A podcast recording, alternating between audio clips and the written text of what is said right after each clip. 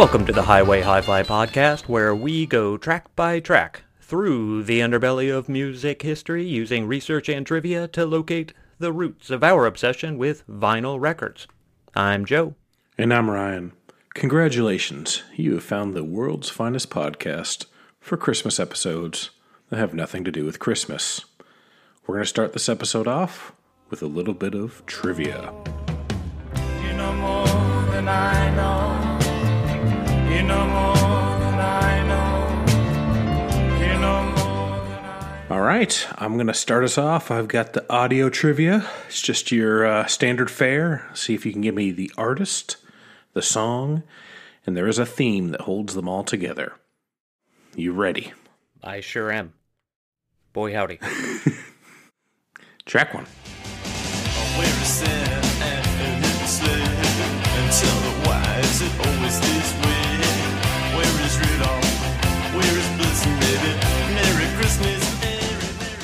Track two.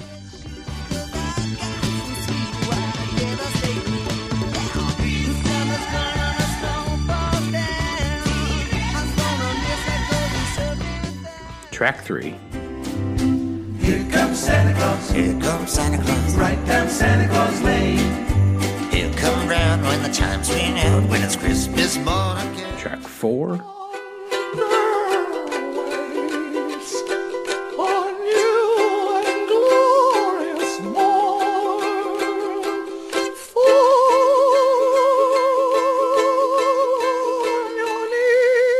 Track five. Come down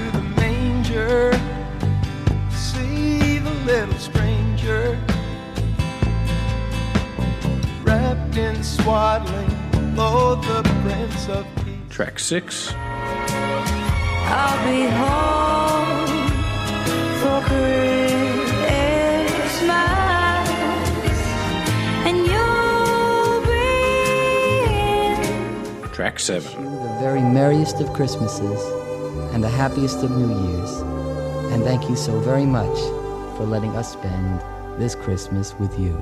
Track 8 bells chime wherever we roam. Soschmeier, Noel, Feliz Natal, Paluki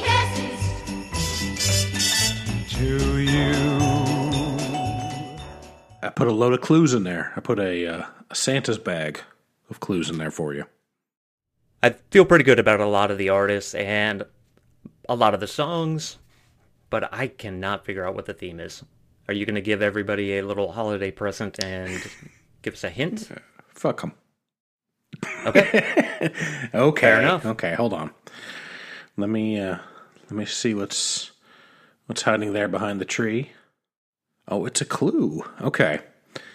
My clue is there are eight tracks, and that was on purpose. Okay. Merry Christmas, everybody. That was a big lump of coal for me. All right, we will. Oh, oh wait, hey, wait, Joe, wait. I think I see something else. What's behind your tree over there? I think it's another clue. What might that be? And the other clue is it ha- has to do with the artist. So it has to do with the artist. And think about it, there's eight tracks, and that was on purpose. There you go. We will play those again at the end of the show, and the answers will follow that. Hopefully, I'll be able to think of some kind of theme. Yeah, think of something. You don't want to look like a like an idiot on your own podcast. It's your podcast. I'm in the I'm in the sidecar. Wait, I thought I was in the sidecar. We're both in sidecars. That's why it never goes anywhere. All right, I'm going to go ahead and start the next round of trivia that is non-audio. Okay. One thing I noticed while we were kind of going through the holiday show and the theme that we have for this show, which isn't really holiday related, is there have been a lot of celebrities that have released Christmas albums. Oh boy. So, what I'm going to do is I have four Christmas albums. I'm going to name a song, and you tell me which one of these four albums it came from. Okay. The first album is Smash Mouth, Gift of Rock. Ugh. The second album is Snoop Dogg, Christmas in the Doghouse. Okay. The third album is Regis Philbin, the Regis Philbin Christmas album. R.I.P. And the fourth album is Afroman, a Colt 45 Christmas. Oh boy. Okay. So you're gonna name me the song. I just have to tell you which of those four the song appeared on. Exactly. Okay.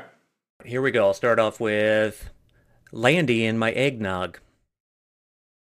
Landy in my eggnog. Can you spell Landy? L A N D Y.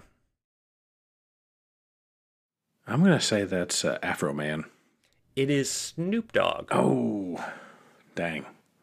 Okay. The next one is going to be Is that You, Santa Claus? Hmm. I think Regis Philbin would do a perfectly terrible version of that. So I'm gonna say Regis Philbin.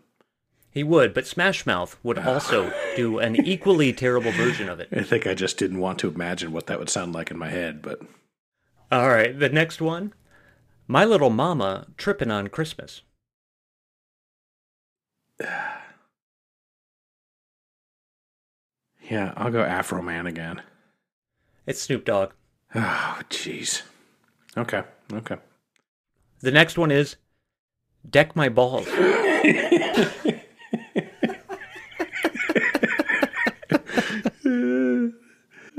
Regis. It's Regis Philbin. Yes. It is Afroman. Ah, God, come on. Nice try. Uh, I'm not doing very good on this. Snoopy's Christmas. Yeah, I'm gonna go ahead and say Snoop Dogg. Smash Mouth again. It's like Gosh. you're forgetting all about them. Yep. It's like I will never say their name. Okay, go ahead.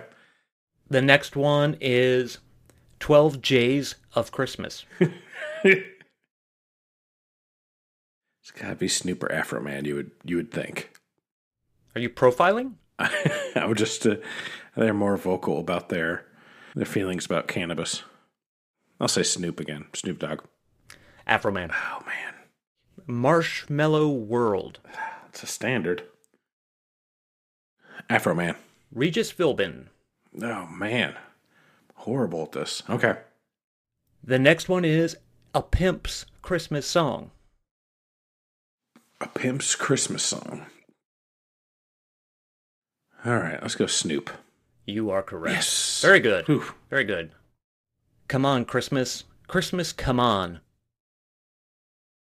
That's probably Smash Mouth. It is Smash Mouth. Yeah. Excellent. That sounds like their their style of songwriting.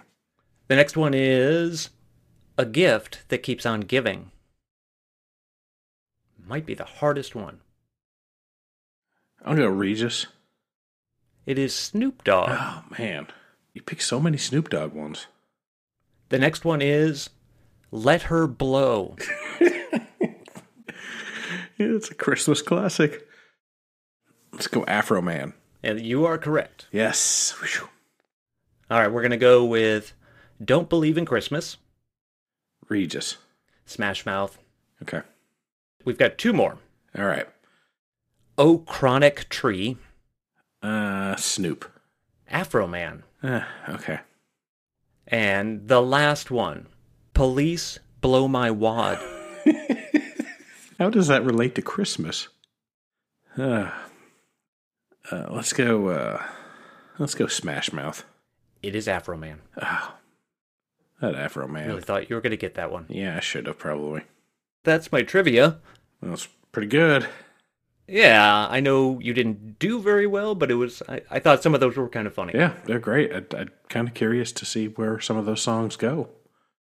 Not curious enough to spend any time seeking them out, but just a passing curiosity. In fact, I think it's gone. Yep, yep, gone, gone. Let's move on quickly.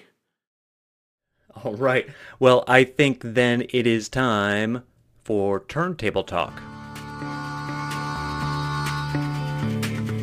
Everybody's talking at me. I don't hear a word they're saying. Only the echoes of my mind. It is that time of the year again where we get pretty sick of hearing about Christmas.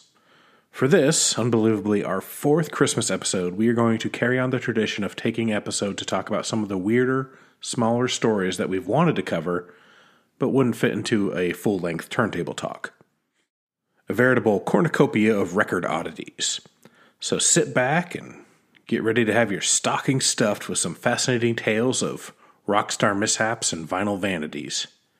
Stoke your fire, spike your eggnog, and don your winter's cap, because you're about to be visited by the ghost of music history's past.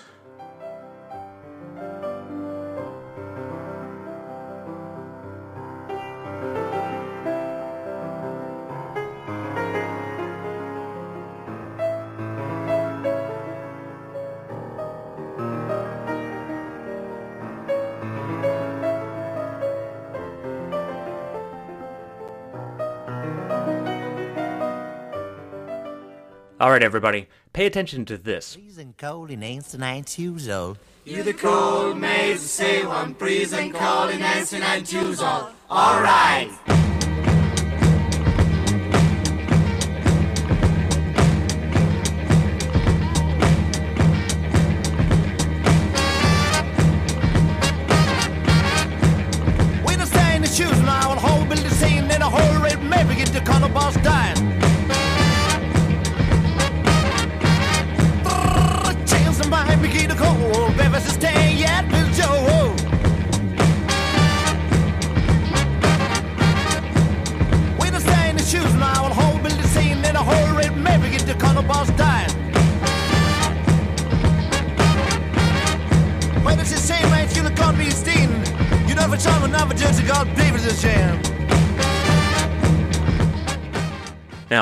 What did you just hear? What did the singer say? What did he mean? What was the mood? The tone? What language was it in? Does it even matter? Most importantly, what does what you heard say about you? When Herman Rorschach was just a kid, he became enthralled with a book that contained a series of poems, each inspired by a fantastical inkblot. The symmetry and randomness of the images haunted the young Swiss boy, beginning a lifelong obsession with klecksography. Eventually, Rorschach found himself able to combine his interests in art and science while working at a mental institution. He would show inkblots to school children and analyze their results, looking for patterns in their identifications, which could then be attributed to personality, emotional functioning, and distortion in thought process. Rorschach's projective test was a psychometric evaluation of the pareidolia, humans' tendency to assign meaningful patterns to random or natural stimuli. Pareidolia comes up time and time again in music, whether it's kids hearing recipes for demonic cupcakes in records played backwards or identifying a steady heartbeat in the white noise waves of Sun O records. Prisen colon ensign a and coup sol is a sonic Rorschach test. Adriano Celentano makes a strong case for being the single individual to bring rock and roll to Italy. After falling in love with the sounds of Elvis, he started recording rock songs in the late 50s, as well as starring in films, everything from musicals to Fellini. In fact, he played a rock and roll singer in 1960's La Dolce Vita. Over the course of his career, which is still going on by the way, he released over 40 records and has stayed commercially and critically relevant for decades in Italy. But it was a throwaway 1972 single that has brought him some international acclaim. As a response to the frustration with the inability to communicate that Celentano sometimes experienced, and as an homage to the American rock music that he loved so much, he recorded a song that was mimicry of how English singing sounded to him. He spontaneously created a bunch of lyrics that he thought could pass as American sounding and sang them with a strange intensity and believability. Of course, phonetic tomfoolery and the use of nonsense singing has long traditions and has popped up in everything from the Bible to Dante and Lewis Carroll to Charlie Chaplin. The song was not a novelty, but a genuine exploration of language barriers. In fact, he would later state that the idiosyncratic title of the song should be translated as Universal Love. He explained that he loved American slang and that it was so much easier to sing than Italian, early in his career when he was simply trying to copy his American counterpoints. He loved how he could pick up on the emphasized catchphrases like, all right, or I'm ready. So he created an aggressive, dancey looped beat and started spewing the unintelligible gibberish, somewhat reminiscent of Elvis and Bob Dylan. Adriano also had his wife an actress turned singer, Claudia Mori, up on the record to sing and play harmonica. On its original release in 1972, the single failed to make any impact at all. Undeterred, Celentano believed in the song and decided to play it live on a couple television variety shows in 1974. The video that truly broke it open was a comedy sketch performance on Formula Due, in which he portrays a pelvic thrusting, trench coat sporting teacher blathering nonsense lyrics at a class full of voluptuous coeds infatuated with the Gumby esque machinations of their instructor. As a side note, Celentano's nickname is Il Molleggiato, or the Flexible One, that he earned for his smooth, gyrating dance moves. He moved as if he had young Elvis's hips and old Elvis's pill addiction. My favorite part of the video is the random part where his wife, one of the students, pops up from her desk at one point to blast some harmonica. The video exposure did the trick, and it shot all the way to number one in Italy, France, Belgium, Netherlands, and Germany. It even briefly charted in the US and was played in northern soul clubs in the UK. The song fell off the radar, though there were occasional DJs who would remix it. Eventually, the website Boing Boing posted the videos, and the internet did what the internet does. In this revival, people started trying to make sense of what was being said, causing delight, frustration, mental fatigue, and a whole slew of hilarious, misunderstood lyrics. The song has been characterized ex post facto as early examples of all sorts of musical trends like Europop, funk, house, and even rap. Celentano has no interest in claiming any of this. He just wants you to hear what you hear. And this is what I hear. We've been seeing the children now holding and saying that hooray maybe if the color boss died. I mean, it's got to be right, right? Yeah, that's what I hear. The shoes and whole building scene a maybe get the dying.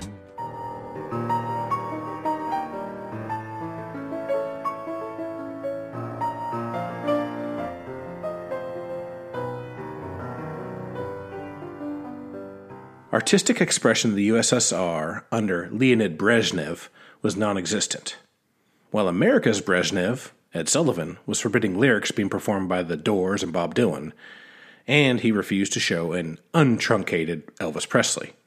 The state controlled government in the Soviet Union had a stranglehold on nearly all publicly performed music. This made creativity difficult. Just ask Russian singer Edward Hill. A well known Soviet crooner, Hill was a hit machine during the height of the Cold War, but the lyrics of songs he was asked to sing would always need to be submitted to the state and were generally removed for being grossly obscene. Consider his performance of the song I Am Very Glad as I'm Finally Returning Back Home, for example. The song was about a lonesome cowboy named John who was returning home after being away a long time, and his wife Mary who waited patiently at home knitting a single sock. Obviously, the state deemed the filthy song filthy and far too erotic. Who was John? they asked. Who was Mary? they demanded. One sock? They giggled. Clearly, the words needed to be removed. All of this, of course, happened on the day Hill entered the studio to record it.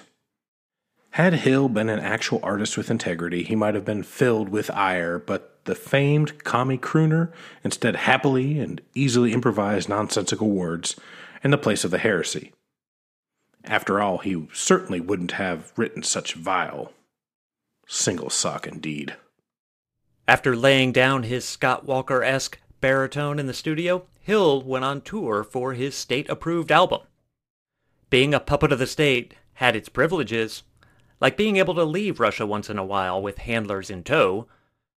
While in Sweden for a television performance in 1976, a spell took place on the world that wouldn't be revealed for another 34 years. As his most recent hit began to play, Hill entered the stage to the delight of the attentive Swedes. There are rumors that a young, hunky, impressionable Dolph Lundgren was in the audience that day, but it is a rumor that I am starting right now.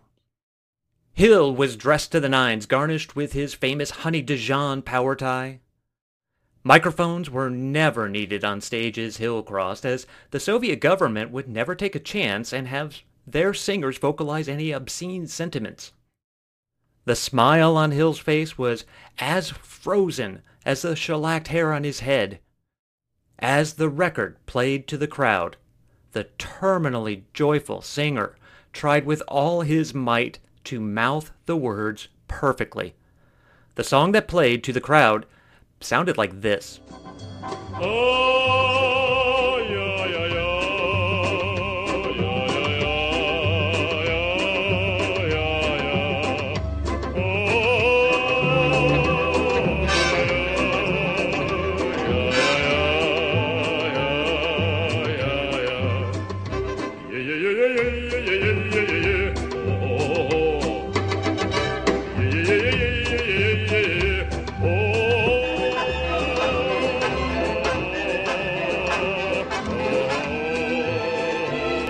Though it was a resounding hit behind the Iron Curtain, and though Hill was an inspiration to brainwashed Soviet youth and a hero of state leaders, the song eventually faded from memory.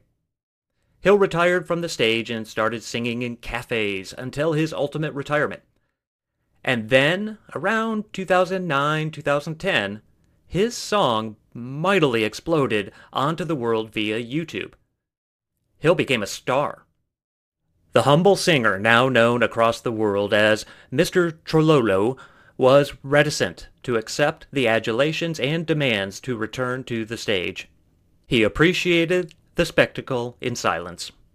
Though the parodies of his work stopped being funny right around the time and but definitely before Family Guy had one, they brought a gleam to Hill's eyes. He finally felt understood and was able to leave this mortal coil with self-respect, joining his heroes in the afterlife. Stalin, Khrushchev, and one day his pal Vladimir Putin, who wrote a touching farewell to Hill, one of the few Russian citizens he didn't have a hand in killing.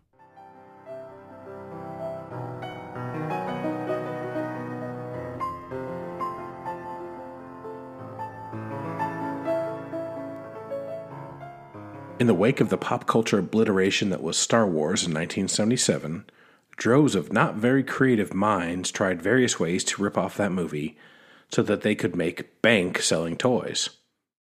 There are TV shows like Battlestar Galactica, Jason of Star Command, and there are movies like The Last Starfighter, Battle Beyond the Stars, Space Raiders, and my personal favorite, Disney's The Black Hole.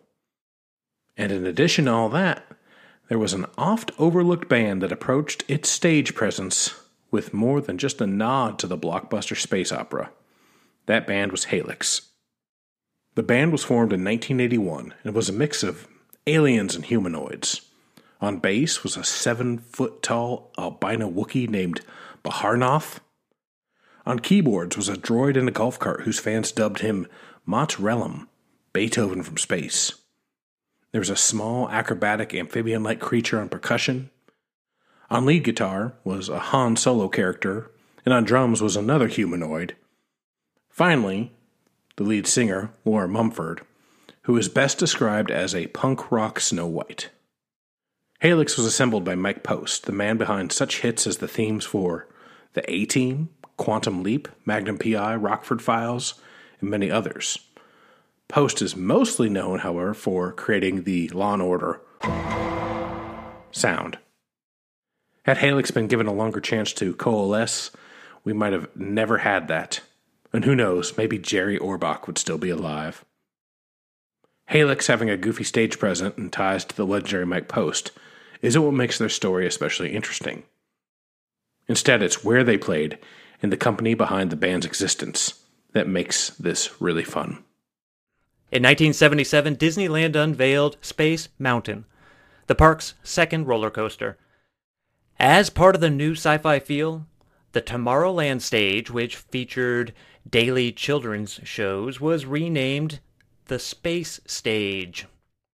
This is a multi billion dollar corporation, and they can't come up with a better name than Space Stage. They also opened a restaurant called The Space Place and an arcade called Starcade. They must have called in a portmanteau expert at the last minute for that one. This was all planned long before Star Wars became such a hit. It seemed to be kismet, right? Disney should be fucking stoked because it matches their new theme, right? At the time, Disney didn't have the business acumen to know that Star Wars should just be purchased, not competed with. Disney simply got in line with everyone else and tried to find ways to make money off the blockbuster. Now that Disneyland had a roller coaster, which they already hoped would attract more teenagers, and a sweet new stage with the word space in its name, it was time to build the perfect space band. That's when they called in a favor with Mike Post and had him put together this can't miss band, Helix. The band sound was somewhere between Blondie and Pat Benatar at their pop heights, and the fans loved it. They were almost too popular for performing in Disneyland.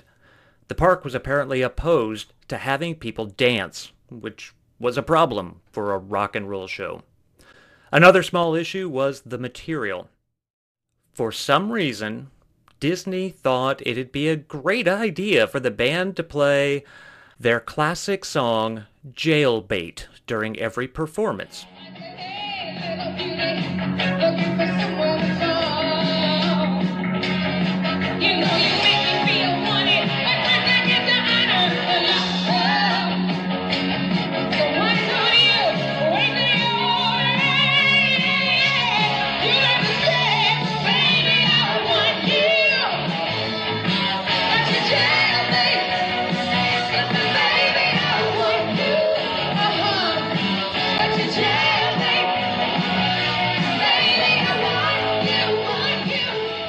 And even though the band was created as part of Disneyland Records, they were signed to Elektra Asylum Records. This is probably because Disneyland Records hadn't produced any rock music albums. They released children's records and soundtracks for children's movies. The band was supposed to record and release an album, but before any of that could happen, Warner Brothers swallowed up Elektra and dropped Halyx. Despite the crowd's love of Helix, Disney put the band on ice after one magical summer. Laura Mumford, the lead singer, was kept on contract in case Disney needed another rock band, but they deemed all the others replaceable. Sorry, Bahar Noth. That costume must have smelled so bad. They didn't really try that hard with him, did they? They just really made him look a lot like Chewbacca. He had cool stage presence though, and if anybody gets a chance, look at some of the YouTube videos. There are only a few of them performing live, and he's really surprisingly charismatic for being hidden inside of a costume. It's pretty good. Did the amphibian acrobat percussionist have a name, or was he just a thing? He didn't have a name, and the names that we had listed in here were actually either named by the fans, like that Mott Rillum, which is actually just the real guy's name, Tom Miller, backwards, and the Baharnoth was named by the guy who was in that costume. They didn't have names. Really great job planning this, Yes, Disney. it seems like a missed opportunity to sell some shit.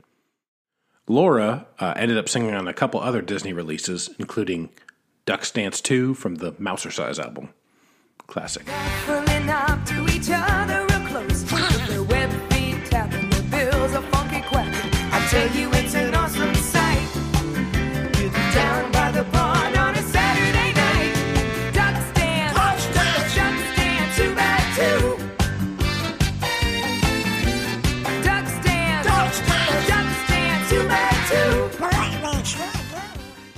The band disappeared and a record was never released. It's doubtful that any studio recordings ever happened, but no one knows for sure. The remaining band members don't remember it happening. Mike Post isn't sure one way or the other, and Laura Mumford passed away in 2011 and kept that secret with her on her journey to the stars. A documentary about the band called Live from the Space Stage, a Halyx story, was released in August and is streaming on YouTube. Yeah, the documentary is worth watching. It's a lot of fun.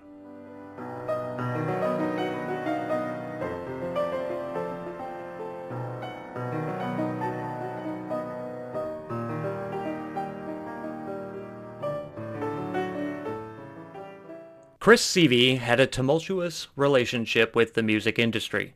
Wholly dedicated to finding fame as a rock star, a young Sievey and his brother hitchhiked to London to do a sit in at Apple Records to demand an audience with the Beatles. The confused label men were unable to scare off the kids and eventually relented to allow them to record a quick demo. The label wasn't interested, but apparently the Sieveys got a quick glance at Ringo. Chris Sievey began to record demo tapes at home at a furious pace. As fast as he could get them recorded and dubbed, he sent them to record companies. And just as fast, they'd reject him. At one point, he'd even include a self addressed rejection letter with his tapes as a convenience for the label. Sievey published a book with 104 of his favorite rejection letters. Just his favorite 104. Driven by passion, Sievey simply took a DIY approach and started his own label, Razz Records, in 1974, which would be one of the earliest independent record labels. His band, The Freshies, known for pink instruments and awkwardly pleasant bedroom power pop, would eventually find fame. Well, sort of. After a decade of work, Sievey finally wrote a song that was finding inroads to mass audiences the succinctly titled I'm in Love with the Girl on the Manchester Virgin Megastore checkout desk. In the biz, you get to meet all the top people. Trouble is, they never seem to be the sort people. Now we're on our way. I'm gonna live today, but there's no way that I can. Cause I'm in love, in love with the girl on the Manchester Virgin Megastore checkout desk. I'm in love, in love with the girl on the Manchester Virgin Megastore checkout. The undoubtedly catchy tune charted and had a lot of airplay, but it was stymied by a canceled Top of the Pops appearance, a postal strike, and the name of the song itself, which was really long. And second, had to be edited to remove the specific brand to become a certain Manchester megastore. The band never grasped the fame that was just outside its reach. Sievey was undeterred and looked for any way to make more fans. He turned to multimedia. An avid home filmmaker, he would spend hours making music videos that were often personalized to the fan who mail ordered one. And then one day he was taking his money to go pay his phone bill when he passed a strange, newfangled device in a shop window. The phone would soon be cut off because Sievey walked home with a Sinclair ZX81 home computer, which was the approximate UK equivalent to the earliest home systems like the Commodore 64 and VIC 20. He would spend the next three months teaching himself how to use the ZX and how to write programs. The Sinclair and the Commodore were essentially processing units with keyboards that had to be hooked up to a television screen. One of the ways to input a program was using a tape data audio input. The machine would read sounds, then run the program on the screen. Similar to a fax or modem or a latter day Depeche Mode album, data is transmitted through sound.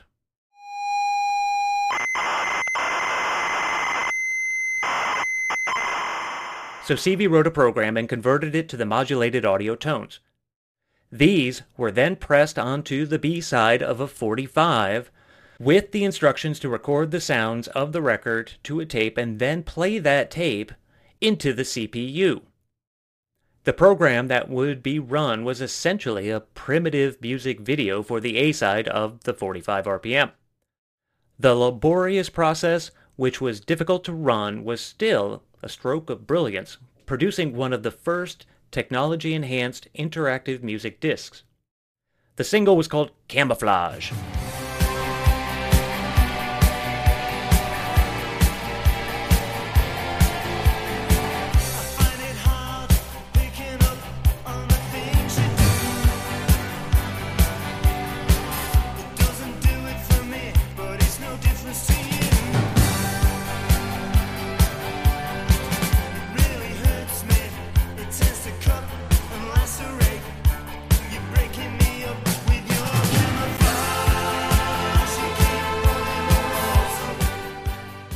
The B side contained a couple programs.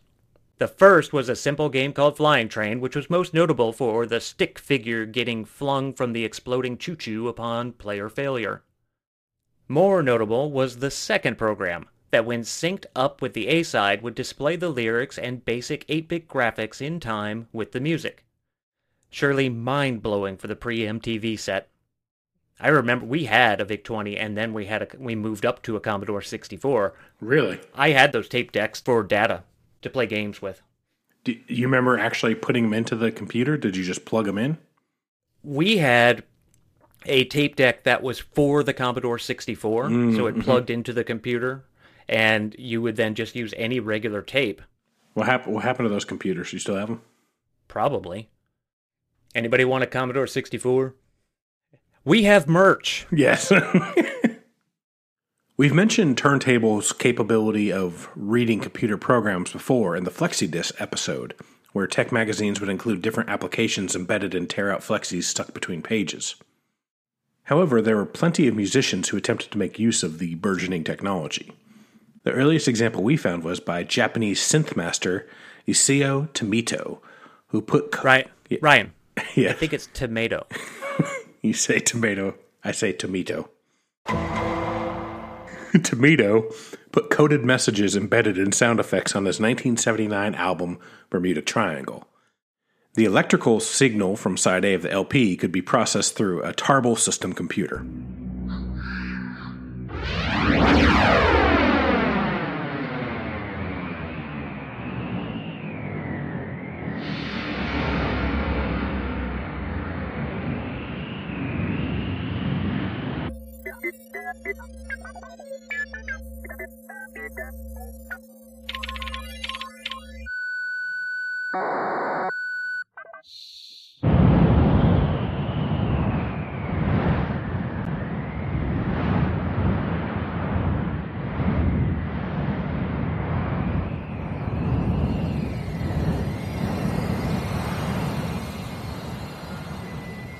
Message would then be revealed on the screen. This is the Bermuda Triangle over. Slow down. Target 50 miles off South Florida. A giant pyramid at ocean bottom. And then side B warned This is the Bermuda Triangle over. Look out. The cylindrical object, just like the one exploded over Siberia and crashed into Tunguska in 1908, has just come into the solar system. Do you remember the episode that we did with that about the guy, that piggy guy who would etch things in the dead wax? Mm-hmm. These seem like things that, I mean, they're way too long, but things that could be etched into those. Seems like the same kind of messages. uh, a lot of bands would put them after the lock groove, the, you know, the end groove. Yeah. you'd have to physically put up and put the needle on the on the inside. So you you could go. We'll talk about one later, but that people, these programs are still being found because people just get to the end of the record and not know if they actually physically put it onto the to the next track that there was this stuff That's really cool. there's probably more of these out there that people just haven't found. And now some of the stuff like is kind of hidden. Like the Tomito stuff is actually kind of put into the song. So the song will kind of go and then you'll just hear these kind of digital sounds and they'll move right on to the song. So you actually had to get it right there and record just that part perfectly, put that in, and then it would work. I wonder if there's a list of those. So, a lot of the information I found, and the most comprehensive list I've found of this is on a website, www.kempa.com, which doesn't look like it's been active in the last decade or so. He's listed a lot of these records that have this sort of stuff. And we'll talk about a few more here. Most vinyl containing data simply displayed basic text information, like in a Hawkwind spin off band, Inner City Unit, who had a program that contained a comprehensive band bio, discography, and upcoming tour schedule. Some programs were a bit more involved. Ex Buzzcock Pete Shelley released a record called XL1 with the final track Spectrum Code. The kids were to record the blips and boops to a tape and then run the program while the rest of the vinyl played. If successful, which was rarely, they were treated to some very basic but colorful graphics and lyrics that were almost displayed in time with the songs.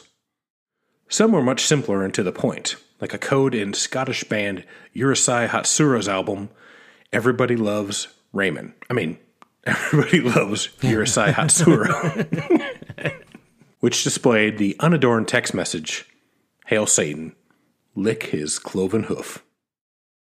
Take that, Judas Priest.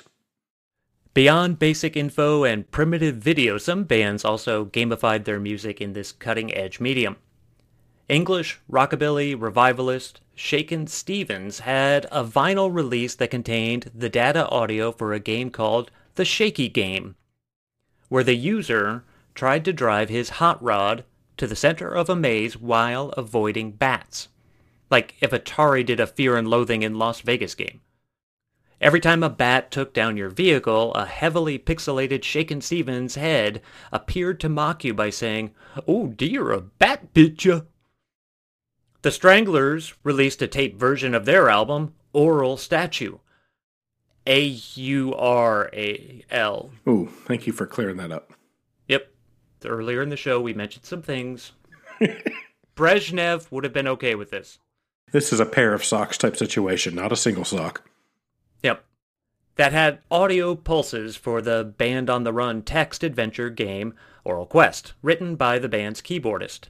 The most famous of these early band computer games was the Thompson Twins adventure game, which came in both standard vinyl and flexi-disc form on Spectrum and Commodore, so both sides of the pond could equally become bored and angered at the program.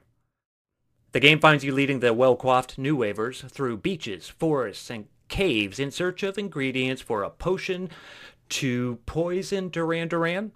No. That was being crafted by the doctor from their single, Doctor Doctor.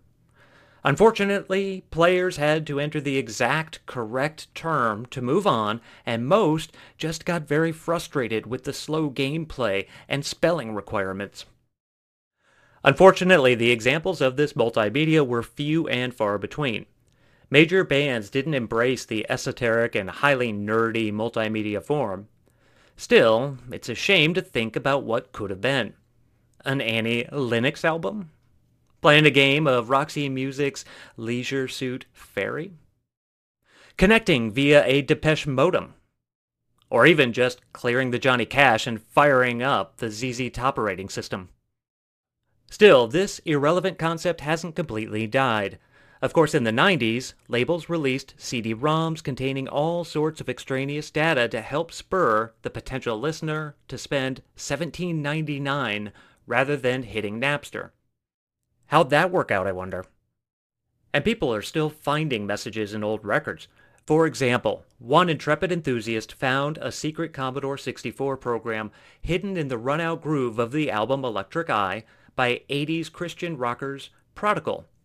The program was two simple text messages, one from Jesus and one from Einstein. Radiohead included a Spectrum message on a mixtape that was included with the special edition of OK Computer.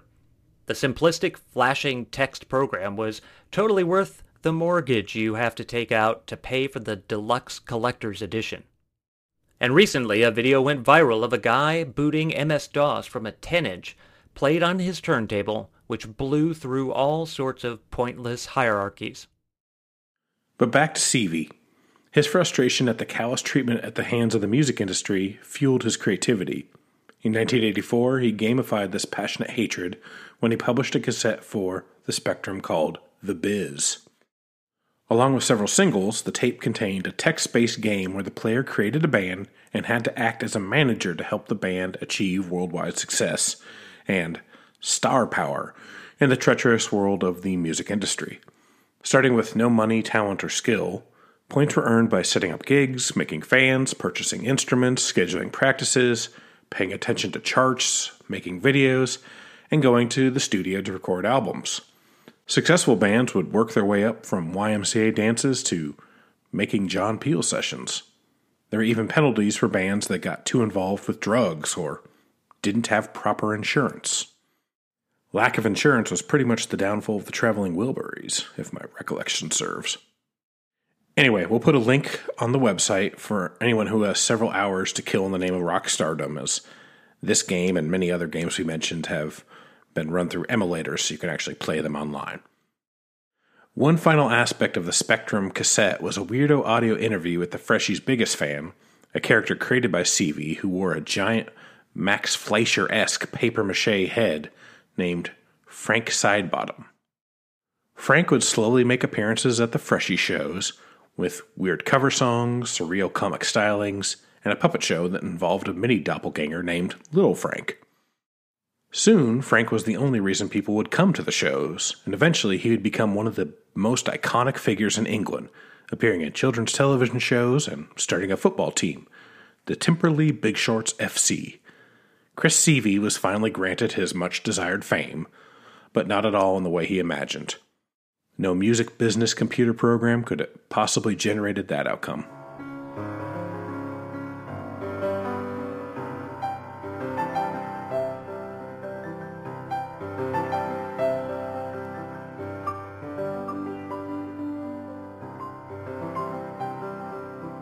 I've spent a lot of time looking at the grooves on records.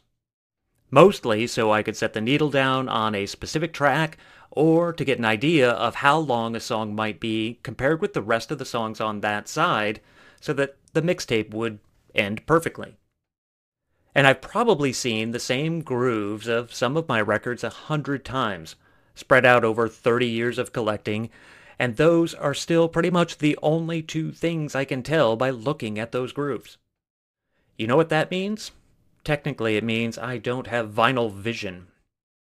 Vinyl vision is the ability to see groove patterns in vinyl recordings and correctly identify musical recordings without the benefit of identifying labels. As of now, there's only been one person who's been proven to have that ability Dr. Arthur Lintgen. The ability was shown to America in 1981 when Lintgen appeared on the show That's Incredible. In front of trusted skeptic and American Ninja Warrior James Randi, the good doctor correctly identified 20 records out of 20. Randi and his team created the test for Lintgen, and he didn't miss a beat. The most entertaining part of the broadcast is watching Lintgen take off his Mr. Magoo glasses to study the records.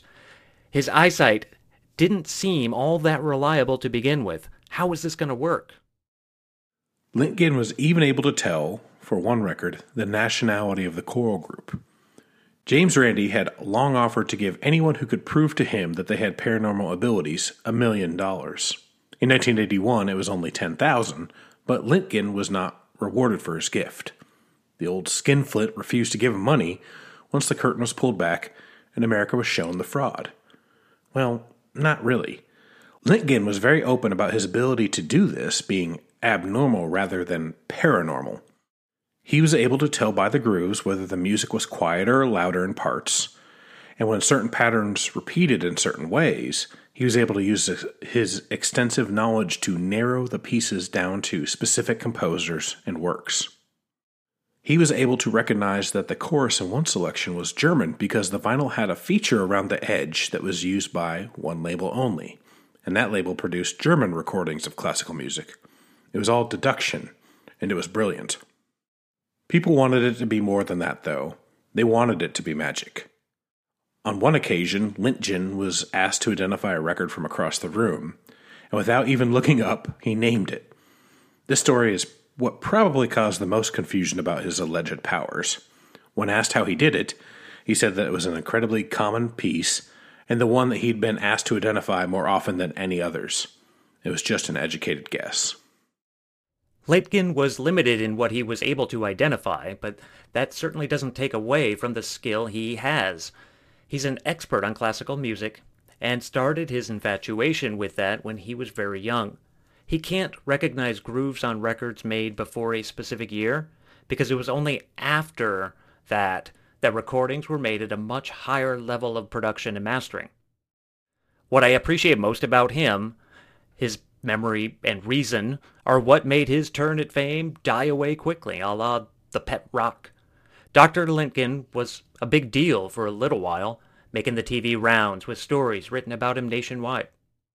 But when people were finally convinced of what he'd been telling them the whole time, that he doesn't have magic powers, their attention moved on to something more trivial. Lintgen is still around, writing classical album reviews for The Absolute Sound. From all I've read about him, he seems like a pretty swell fella. And you know, when you read about him, they always tell the same stories about how when James Randi did his little experiment, there was these control records, like a spoken word record that was like how to do magic, and he he knew that right away. Oh, that's a that's a spoken word or single voice. And then the other one was they gave him an Alice Cooper record, and he just said it was disorganized gibberish or something like that. I had a, a friend, and he he has this specific ability uh, where he could take any of the uh, animal crackers from the little train car animal crackers, and he could be blindfolded. He put it in his mouth, feel around it. He could tell you what animal it was. Would he need to be blindfolded? Yeah, you got to be blindfolded. That's how we knew it was a good experiment. The Lintgen thing is crazy. I mean, you just look at like if you think about the record groove as a like a wave file, you know, like an audio file on your computer. And instead of being easy to identify on a flat surface, it's on a round surface, and that you have to read grooves rather than just see it right in front of you. That ability is insane to me.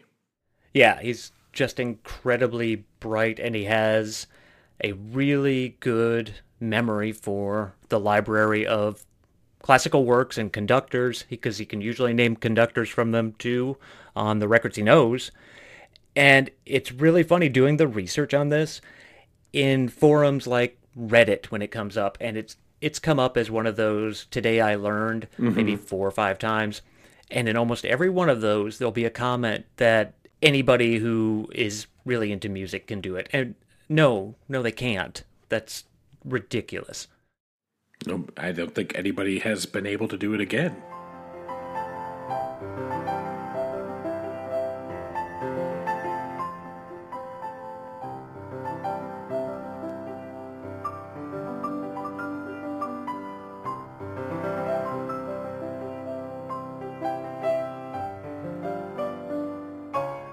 Gary S. Paxton is never mentioned in the same breath as other famously eccentric 60s producers like Phil Spector, Shadow Morton, or Joe Meek. Perhaps it's because his two biggest songs were definitely novelties, or maybe it's because he is known to anger major record companies at every turn, or perhaps it's because he came out of the 60s as a player in the Christian contemporary music scene. But he's written 2,000 songs, recorded 600 of them, and had at least 150 hits across all different charts rock and roll, country, R&B, and gospel. But whatever the reason, the undeniable brilliant and wild rock and roll figure gets swept under the rug of musical history. His story has it all, though corrupt labels, fake bands, elephant feces, failed assassinations, affairs with Tammy Faye Bakker, and, most importantly, redemption. Like I'd rather have an affair with Jim Bakker. Be easy to do. Apparently, he was doing that fairly often. Just get in line. Paxton experienced a more harrowing childhood than most people can imagine, with the poor kid experiencing extreme poverty, adoption, abuse, spinal meningitis, and a strict non musical religious household. The turmoil led him to fully embrace the rock lifestyle, and as soon as he could drop out and grab a guitar, he started playing in bands. Going through all sorts of rockabilly variations, he finally would link up with an up and coming country singer named Buck Owens. And he finally scored a mini hit, It Was I, in 1959, with the singing duo Skip and Flip. They immediately followed up that song with a doo wop single called Cherry Pie, which landed them a spot on the tour with DJ Alan Freed and had them play with black artists like James Brown, Jackie Wilson, Chuck Berry, and the Coasters. Gary used this time on tour to soak up as much information about the business and recording studios as he possibly could. In the meantime, he was managing a young wife in Tucson, a fiance in Seattle, and a girlfriend in Oregon. He left a pair of boots and a guitar at each happy home, but decided it was probably best to cut ties with all his monogamous trios and head to Los Angeles by himself. Unsettled in LA, Paxton completely invested himself into music and drugs and more drugs. He paired up with another eccentric producer, Kim Fowley, and the two produced a novelty hit called Alley Oop. in a random drunken recording session. He's the toughest man there is alive. Wearing clothes from a wildcat's hide. He's the king of the jungle jive. Look at that caveman go. He rides through the jungle, tearing limbs off of trees. Knocking great big monsters dead on their knees. They decided to release it under the name of a non existent band called the Hollywood Argyles. When various clubs would call him to get the band to play live, he'd just find a local band and convince them to call themselves the Hollywood Argyles and play that song. Some nights, up to three of these sub-leased bands would be playing at various locales across the nation. While Paxton didn't collect the pittance for performing, it ensured the song continued to blow up the charts. Shortly after, he got an idea for a song when an unknown singer did a spot-on impression of Boris Karloff during a live show. He quickly wrote in an eight-hour session perhaps the greatest novelty song of all time, the Monster Mash. No companies wanted to release it, so he just founded a record label and distributed the record himself. It was a graveyard smash, selling 10 million copies. Paxton produced hundreds of singles a year in the early 60s and was constantly starting and killing and merging record labels. All the while, he earned a reputation for his crazed approach to the music industry, style over substance, promotion over pride. Phil Spector was said to be slightly afraid of him. Brian Wilson was a big admirer. So clearly, the lunatics were running the asylum. On one famous occasion, a radio station wouldn't play his song Elephant Game, Part 1, by Renfro and Jackson because it sounded too black. Okay then, Jackson. Why is it dangerous to walk through the jungle between the hours of 2 and 4 in the afternoon? Now, Renfro, you know I ain't never been no further than East L.A. Well, that's when the elephants jump out of you pick it up too, Jackson? Renfro, they is silly. Well, that's what makes them funny, Jackson. Here's so. Try to answer. Okay, Why do elephants travel in herds? I don't know. So they can get their tennis shoes wholesale. Renfro, you is ignorant. He took slight umbrage at this rejection and decided to show his displeasure by hosting a parade outside the radio station down Hollywood Boulevard, complete with bands, cheerleaders, and an elephant pulling a Volkswagen. Paxton was arrested when the elephant went crazy and started defecating profusely. Is it a crime? Explosive elephant diarrhea is the worst. Trust me. Always take truth, not dare. Chet Atkins, possibly attracted to the elephant stench, soon sought out Paxton and convinced him to move to Nashville. He did shortly try out Music City, but soon found himself back in California where he was instrumental in bridging the rock and country sound at his Bakersfield, Nashville West studio, which we discussed as ground zero for the cosmic country scene. He did meander back to Nashville in 1970, and within weeks he'd written Woman Sensuous Woman, which was a million seller for Don Gibson, Ray Charles, and Mark Chesnutt. Woman, sensuous woman, you control the world I'm living in.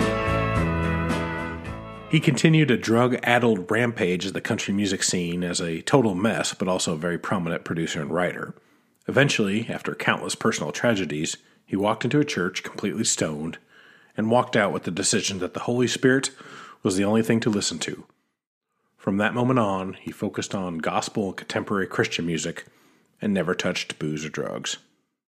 He proved to be a hit machine for the Lord as well.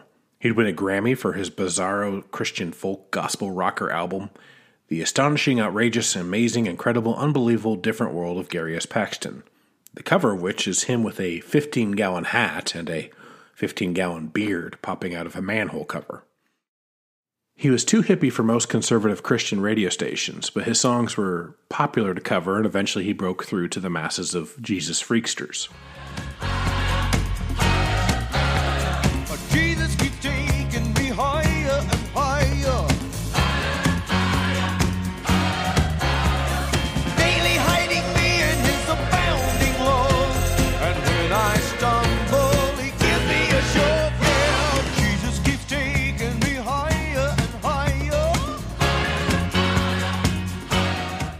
He died. Well, for a minute. So the story basically goes that Vern Gosdin, from the country singing duo that worked with Gene Clark, the Gosdin brothers, set a hit out for Gary S. after a recording contract went awry. The two assassins feigned car trouble, but the Lord had told Gary that there was something wrong, so he armed himself before going out to perform his work of charity. The men eventually attacked the producer, striking and choking him while he screamed, In the name of Jesus, you cannot kill me. One of the assailants ended up shooting him in the hand, creating his own personal stigmata, but Paxton managed to wrest away the gun and unload into him. Then Paxton tried to crawl away from the melee, but he was shot twice more in the back before some neighbors managed to intervene. Gary S. Paxton died twice on the operating table, but claims he was sent back to finish his mission on Earth. He soon ran into more troubles with business partners embezzling from him and a persistent rumor that he had had an affair with Tammy Faye Bakker, though Paxton maintains he was in no way out of the way rolling in the hay to play with Tammy Faye on any day. God only knows. In the 90s, Paxton took his legendary beard, wife number four, and a bout of hepatitis C to Branson, Missouri, where he steadily put out music and occasionally performed as a mass singer called Grandfather Rock. He died in 2016 to sadly little fanfare, but rock and roll lost one of its true innovators and weirdos. Novelty has never been so novel since.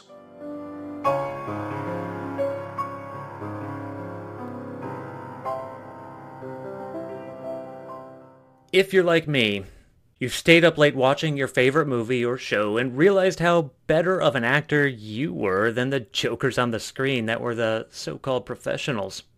Al Pacino, you bozo, I can hoo just as well. if only you had an opportunity to showcase your dramatic chops. Well, a strange series of novelty records allowed listeners in the 50s and 60s to live out their fantasies. The series of albums were called Co-Star, the record acting game, and had the catchline, You act scenes opposite your favorite star. Essentially, the records would take some of the most prominent actors of the era and several not prominent actors and have them record lines from a two person scene for plays and movies. The lines that would be read by their opposite co star were left unrecorded, with the idea that the listener at home would use an included script to act with the star. You can show the world, or at least the living room, who the real star was. The record series was published by the mafia run label Roulette Records, and there were at least 19 records published in the series with such celebrities as Basil Rathbone, my favorite Sherlock, Cesar Romero, my favorite Joker, Arlene Dahl, I don't know who that is, Fernando Lamas, Don Ameche, Go Badgers, and Tallulah Bankhead.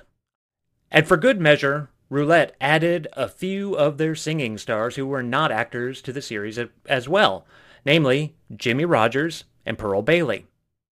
The concept seemed like a lot of fun. So, Ryan and I are going to take a stab at it. Here are two clips of us acting with Vincent Price. Ryan will be taking on the scene from The Governor's Son playing Annie, the lady of ill repute. And then I dive into a scene from Oscar Wilde's The Importance of Being Earnest. I will play Algernon to Mr. Vincent Price's Jack. The setting for this scene is a cheap southern hotel. You, Anne, are what polite society calls a lady of ill repute. You are very beautiful, however, and have attracted the attention of Logan, son of the governor of the state. Logan, played by Vincent Price, opens the scene as he pounds on the door of your room. Ann. Annie. Annie, you can open up this door? Logan, please go away. You don't want me and I don't want you. Come on, open up this door. No. Well, in that case. My father's an important man in this community. If you don't respect my word, the least you could do is respect my father's. What he says goes around here, and the sooner you learn that, the better. Look what you've done. I'll have it fixed. And who will pay for it? Your father, as usual? Yeah, We'll take it out of the state budget. What's the use of being the governor's son if you can't enjoy some of the privileges? Aren't you a little old to be dragging on your father's coattails? Why don't you do something on your own for a change? I am. I'm learning to be the next governor of the state. When my daddy steps down, I'll step up. It's all been laid out very carefully. Oh, yeah. Suppose they found out you'd been running after me. Do you suppose they'll still want you in the governor's mansion? Do you think the Lollard name is big enough to cover up you've been sleeping with uh Don't say that. I never liked the word. Well, what would your voters think? They'd be proud of me for having such exquisite taste in women. But, Anne, honey, you forget I haven't had the pleasure yet. Keep your hands off of me. Oh, now, honey. I said keep your hands off. Well, little hellcat, aren't you? Let's see how sharp those claws really are. I'll show you how sharp they are. Stay away. Very well, Annie. Our next scene is from Oscar Wilde's witty comedy, The Importance of Being Earnest. It is set in Victorian England and involves two very stylish young men. Mr. Price plays one of the young gentlemen, Jack. You play the other, Algernon. While the most important subject of your conversation should be your respective love interests, a plate of muffins seems to be of greater concern to both of you, especially you, who continue eating throughout the scene. Jack speaks first. I wanted to be engaged to Gwendolyn, that is all. I love her. Well, I, um, I want, simply want to get stuff. I adore her. There is certainly no chance of your marrying Miss Cardew. I don't think there's much likelihood, Jack, of you and Miss Fairfax being united. Well, that is none of your business. If it was my business, I wouldn't talk about it. Ah! Vul- it's vulgar. I'm merely. How you can sit there calmly eating muffins when we are in this horrible trouble I can't make out. You seem to me to be perfectly heartless. Well, I can't eat muffins in an agitated manner. The butter would probably get in my cuffs. I should al- always eat muffins calmly. It's the only way to eat them. I say it is perfectly heartless you're eating muffins at all under the circumstances. When I'm in trouble, eating is the only thing that consoles me. Indeed, when I'm in really great trouble, as anybody who knows me intimately will tell you, I refuse everything except food and drink. At the present moment, I'm eating muffins because I'm unhappy. Besides, I'm particularly fond of muffins. Can I have another? Well, that is no reason why you should eat them all in that greedy way. You might leave some for me. Well, you have that have that cake over there. Good heavens, I suppose a man may eat his own muffins in his own garden. But you you just said it was perfectly heartless. I said it was perfectly heartless of you under the circumstances. That is a very different thing. But but muffins are the same. Algie, I wish to goodness you would go. All right, so that concludes our uh, Christmas, non Christmas, Christmas episode, whatever you want to call it. You want to play some songs? Yeah, I think I do.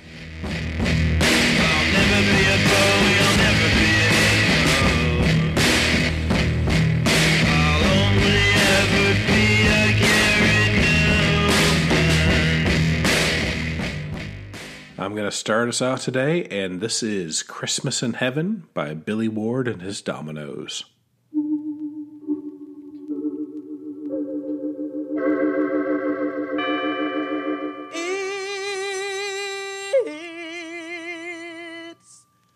Christmas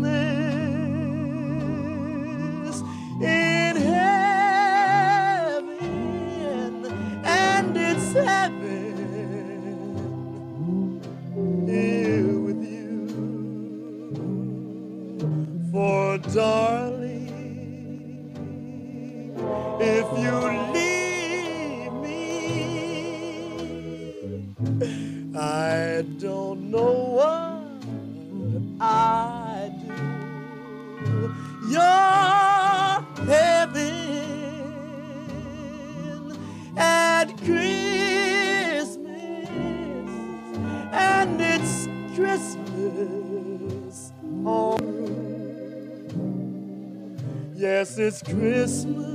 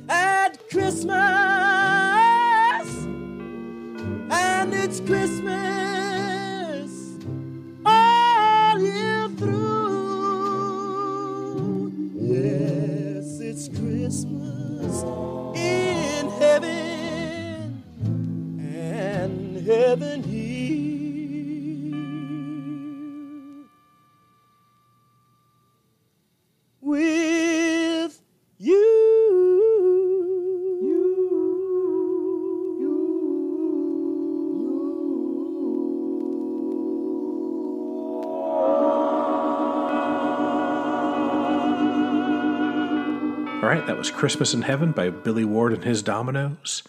Uh, it was originally released in 1953 on a Shellac 78 on the famous King Records. I have it on a um, Sundazed reissue called Merry Christmas from King Records that came out just last year, 2019, that our friends at Kindercore Vinyl pressed up. It's a really, really pretty fun record. And it just uh, compiles a bunch of the uh, great King Records Christmas songs. Billy Ward was kind of a cool guy. He was in the military, and then he was one of the first African Americans to study at Juilliard. He was a piano player. He signed with King Records, actually the subsidiary Federal, and then his career took off when he released 60 Minute Man, which is a great song. Uh, we, I think we've talked about it before sometime in the show. Uh, it was a 1951 song, and it really can make a pretty good case for being one of the first, if not the first, rock and roll song because it had a lot of crossover appeal and it had a real risque subject matter. So um, Billy Ward had a bunch of he was the piano player and he had a bunch of guys named the Dominoes who would sing and he had two really important uh, members of his band, the Dominoes. They were Clyde McPhatter and then Jackie Wilson. In fact, Jackie Wilson, you might have guessed, is the singer on this track. Billy Ward was known for being pretty hard to work with. He was a strict disciplinarian and he would look for any reason to fine his bandmates for infractions like coming late to rehearsals or wearing unshined shoes. Gotta shine those shoes. Get your shine box. So, anyways, um, really great song. Just one of those classic Christmas songs that you know we just don't hear very much. Great R and B song, but just one of my favorites, and I thought I'd play it for you all. Okay, my first song is going to be by the Harlem Children's Chorus, and it is called Black Christmas.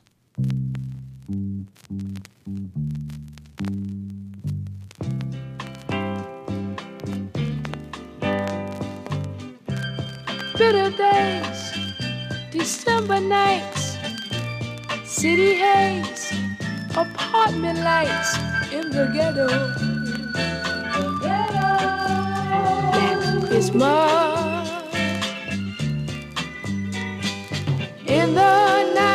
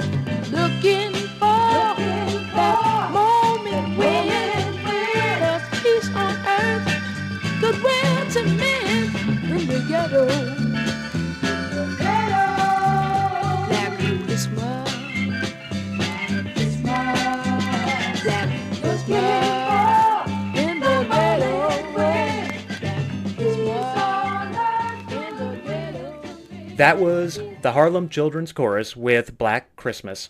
I have that on a single from 1969 on Commonwealth United Records.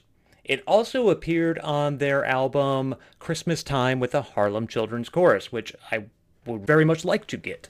If you haven't heard it before, hopefully you you enjoyed it, and if you did, you can find it also on Bandcamp for Strut Records because they put out a release in 2009 called In the Christmas Groove and it included that song on there and you can just download that whole thing on Bandcamp for not very much money at all.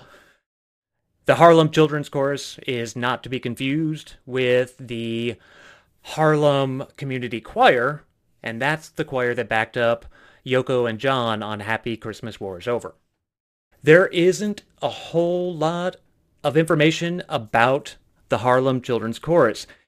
So there's sort of a review, and, well, the closest thing from a newspaper out of Washington, Pennsylvania. And it says, aimed at black Americans is Christmas Time with the Harlem Children's Chorus on Commonwealth United Records. There are several good solo voices in this group, and the best tracks are those using a soloist and the chorus as backup, like Black Christmas. So I nailed that. And do you hear what I hear? Sometimes, when the group sings in unison, like Rudolph the Red-Nosed Reindeer, excitement probably takes over and the tone goes flat. That last part is a little rude. but anyway, the song is Black Christmas. Uh, hopefully, everybody enjoyed that out there. And again, it's pretty easy to get a copy if you go to Strut's Bandcamp page. Strut, by the way, is a really cool label. They originally were, were around in like 99 to 2003 and then shut down. It's a UK label. And then they came back right around like 2007, 2008. So this release in 2009 for them was fairly early on. And they have just been going like crazy since. They've got a ton of really great reissues of African albums and a lot of obviously a lot of soul and R&B and funk. It's it's a great label. You should all go get something for, of theirs. They're very easy to find great stuff. The next song I'm going to play is called Santa Claus and it is by the Fuzztones.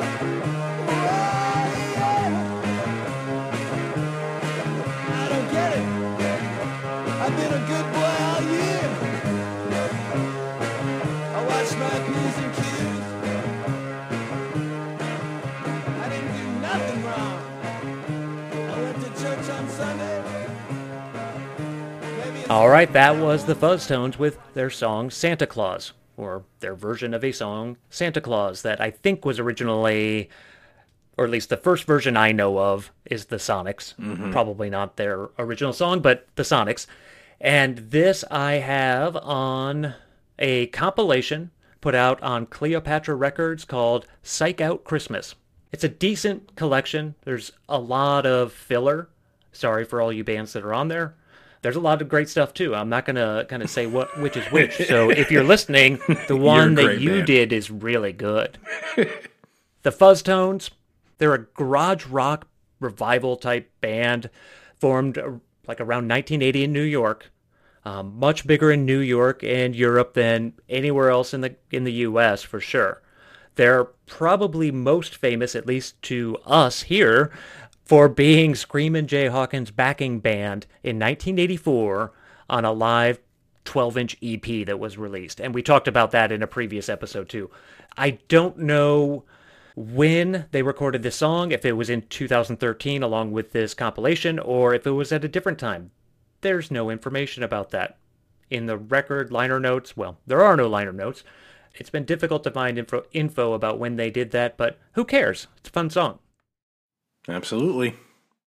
All right, and I got another fun song to finish us off for songs. This is Groovy Christmas and New Year by PB Dynamite.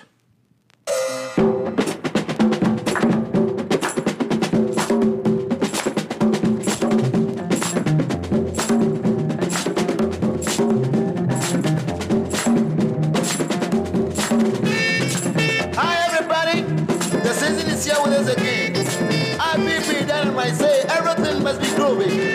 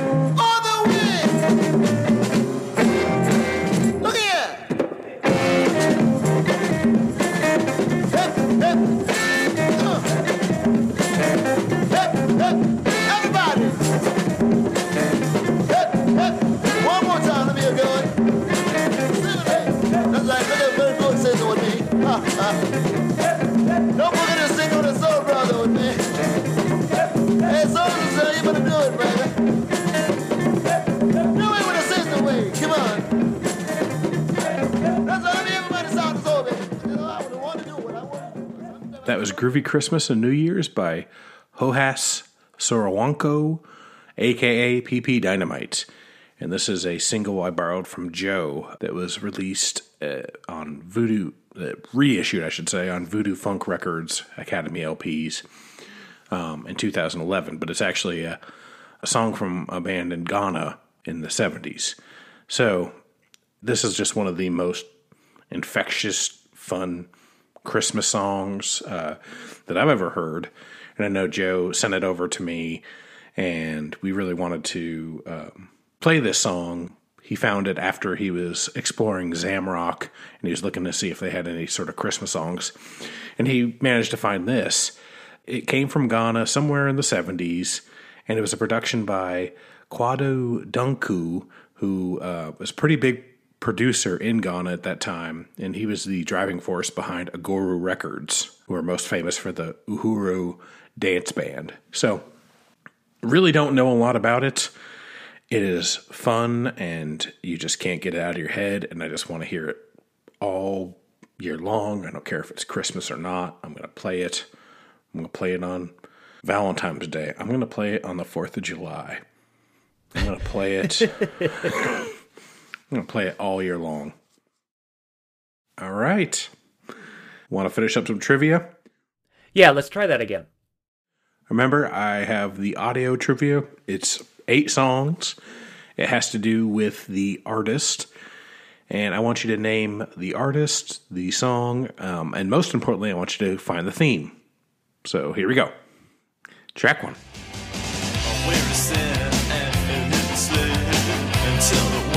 Where is sin and who slid? And tell me why is it always this way? Where is Rudolph? Where is Blitzen, baby? Merry Christmas, Merry, Track two.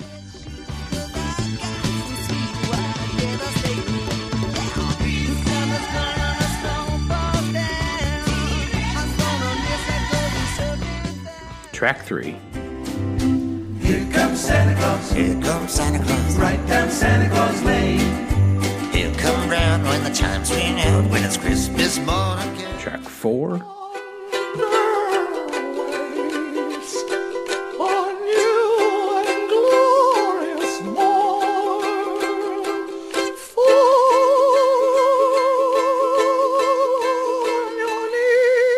Track five.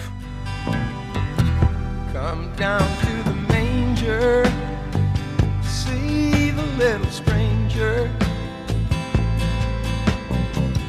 wrapped in swaddling, oh, the Prince of Peace. Track six. I'll be home for Christmas, and you'll bring Track seven. The very merriest of Christmases and the happiest of New Years. And thank you so very much for letting us spend this Christmas with you. Track eight. Church bells chime wherever we roam. Sophia, Noel, Feliz Natal, Paluki To you. All right, Joe, what you got? Track one, The Ramones, I Don't Want to Fight Tonight. Merry Christmas. I don't want to fight tonight. Very good. Track two, I don't know who this is. I it sounds like in the background they're saying T Rex, but I don't know. I don't know who this is. This is T Rex with the song called Christmas Bop. Yep. He's the only asshole besides Frosty Snowman and Rudolph the Reindeer, Rudolph the Red-Nosed Reindeer, who will write himself into his own Christmas song. The track three, Bob Dylan, Here Comes Santa Claus. That is correct. Track four, Tiny Tim, and I think it's Oh Holy Night. It is just uh, glorious vocal performance. He's pretty cool. Mm-hmm. Track five, the band. Uh huh. Christmas must be tonight. That's right. Good I job. feel I I feel like I'm doing. If you think that I'm just really good at this trivia or naming these songs, I have been making lots of Christmas mixes for the kids. now, track six, I think it's Zoe De- Deschanel with "I'll Be Home for Christmas," but I'm not sh- positive on that. No, it's actually Scarlett Johansson. Oh, okay. But right song, I'll be home for Christmas. She did a duet with uh, Dead Dean Martin somehow, and it got released. So I don't know. She did an album of Tom Waits covers too. Yeah, she did. Track seven, I don't know. My guess was the Everly Brothers, but I have no idea who that is. That's Phil Spector, uh, Silent Night, that he plays at the end of his record, his famous Christmas record. Track eight, Sammy Davis Jr. with Merry Christmas to You. Yep, it's Sammy Davis Jr. It's called Christmas Time All Over the World. Oh, the song, I got the song wrong. Yeah, here, I'll give you points. You got the artist. Cool. So we got eight artists the Ramones, T Rex, Bob Dylan, Tiny Tim, the band, Scarlett Johansson, Phil Spector, and Sammy Davis Jr. Any guesses on the theme? My first guess was that these are all people who have been in movies, played pretty prominent roles in movies, I believe. Maybe not Phil Spector, though. Nope, that's wrong. You said the number eight is important. Yes, the number eight. I could listen to them one per night. They are all Jewish. That's right. These are all Christmas songs by artists who uh, have Jewish heritage or converted to Judaism. Very good. Wow, thank you for that last hint about eight nights. That's a great quiz. Thank you. Yeah, Really yeah. job. So the Ramones are Ramones, T Rex, and Bob Dylan, Tiny Tim. The band Robbie Robertson is. Uh, I didn't know Scarlett Johansson is, but apparently she is. There's a surprising amount of Christmas songs who are written by Jewish um, Jewish people. White Christmas, of course, by Irving Berlin. The Christmas song, Holly Jolly Christmas. It's the most wonderful time of the world, uh, most wonderful time of the year.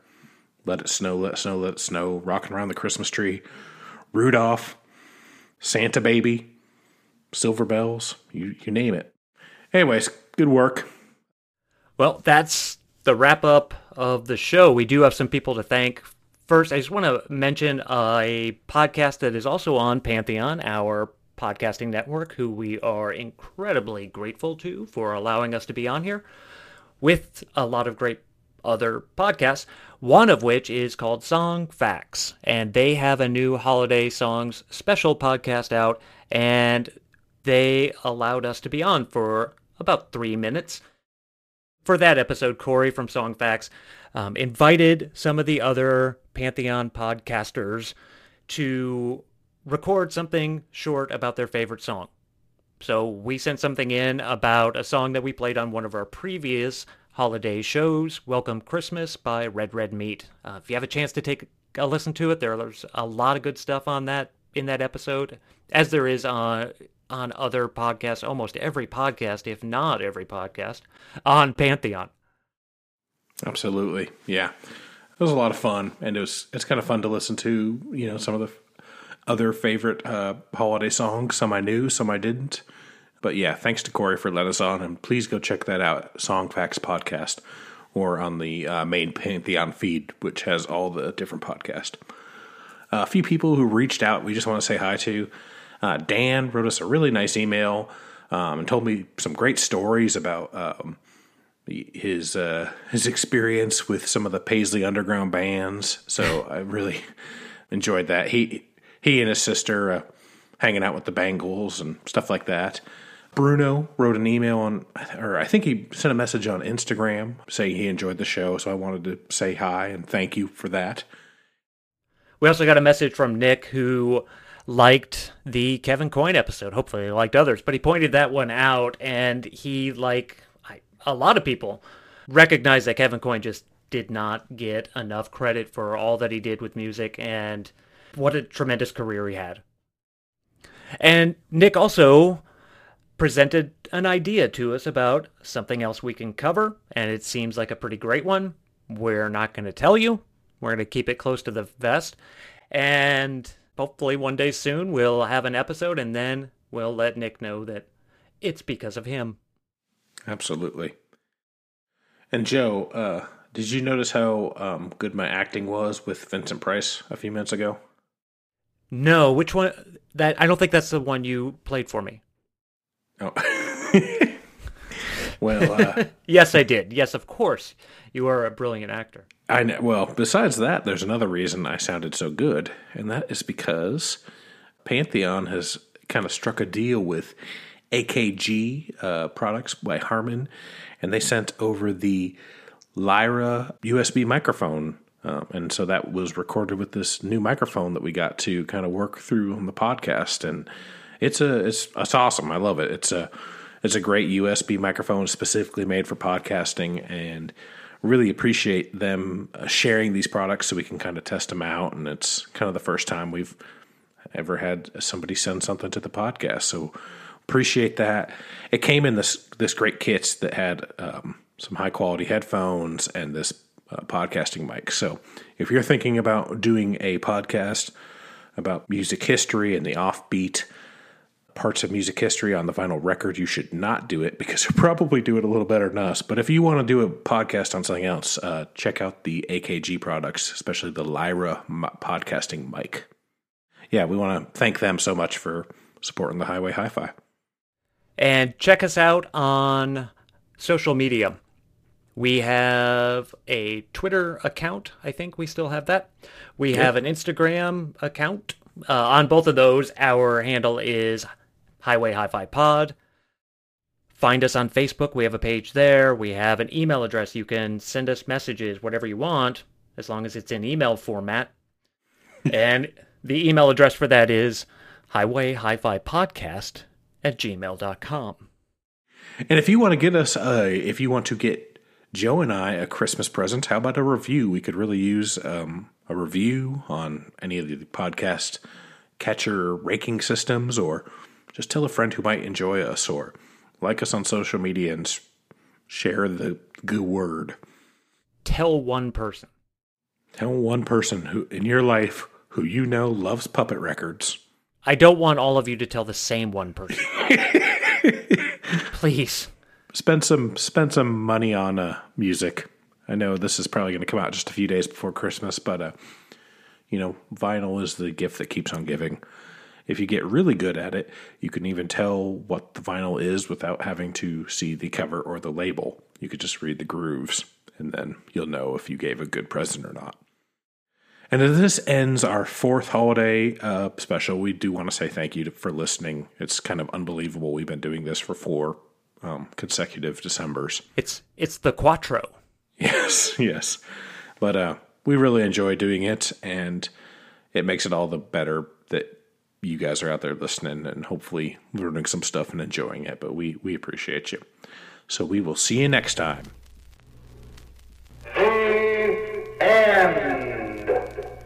In the name of Jesus, you cannot kill me. It's NFL draft season, and that means it's time to start thinking about fantasy football.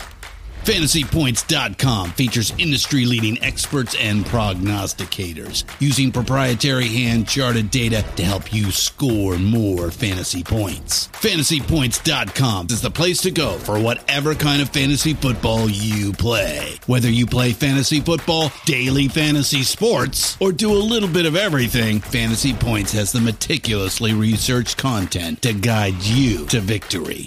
And why wait for the fall? Fantasy Points also covers the new spring football league, the UFL. Join the guru, John Hansen, Scott Barrett, Joe Dolan, and other massive names in the fantasy football universe with an exclusive offer. Use code Pantheon for 15% off any fantasy points package, including the all in package, with access to every article, tool, and data nugget that Fantasy Points has to offer. That's fantasypoints.com and code Pantheon for 15% off at Fantasy Points. Fantasypoints.com, code Pantheon. Score more fantasy points.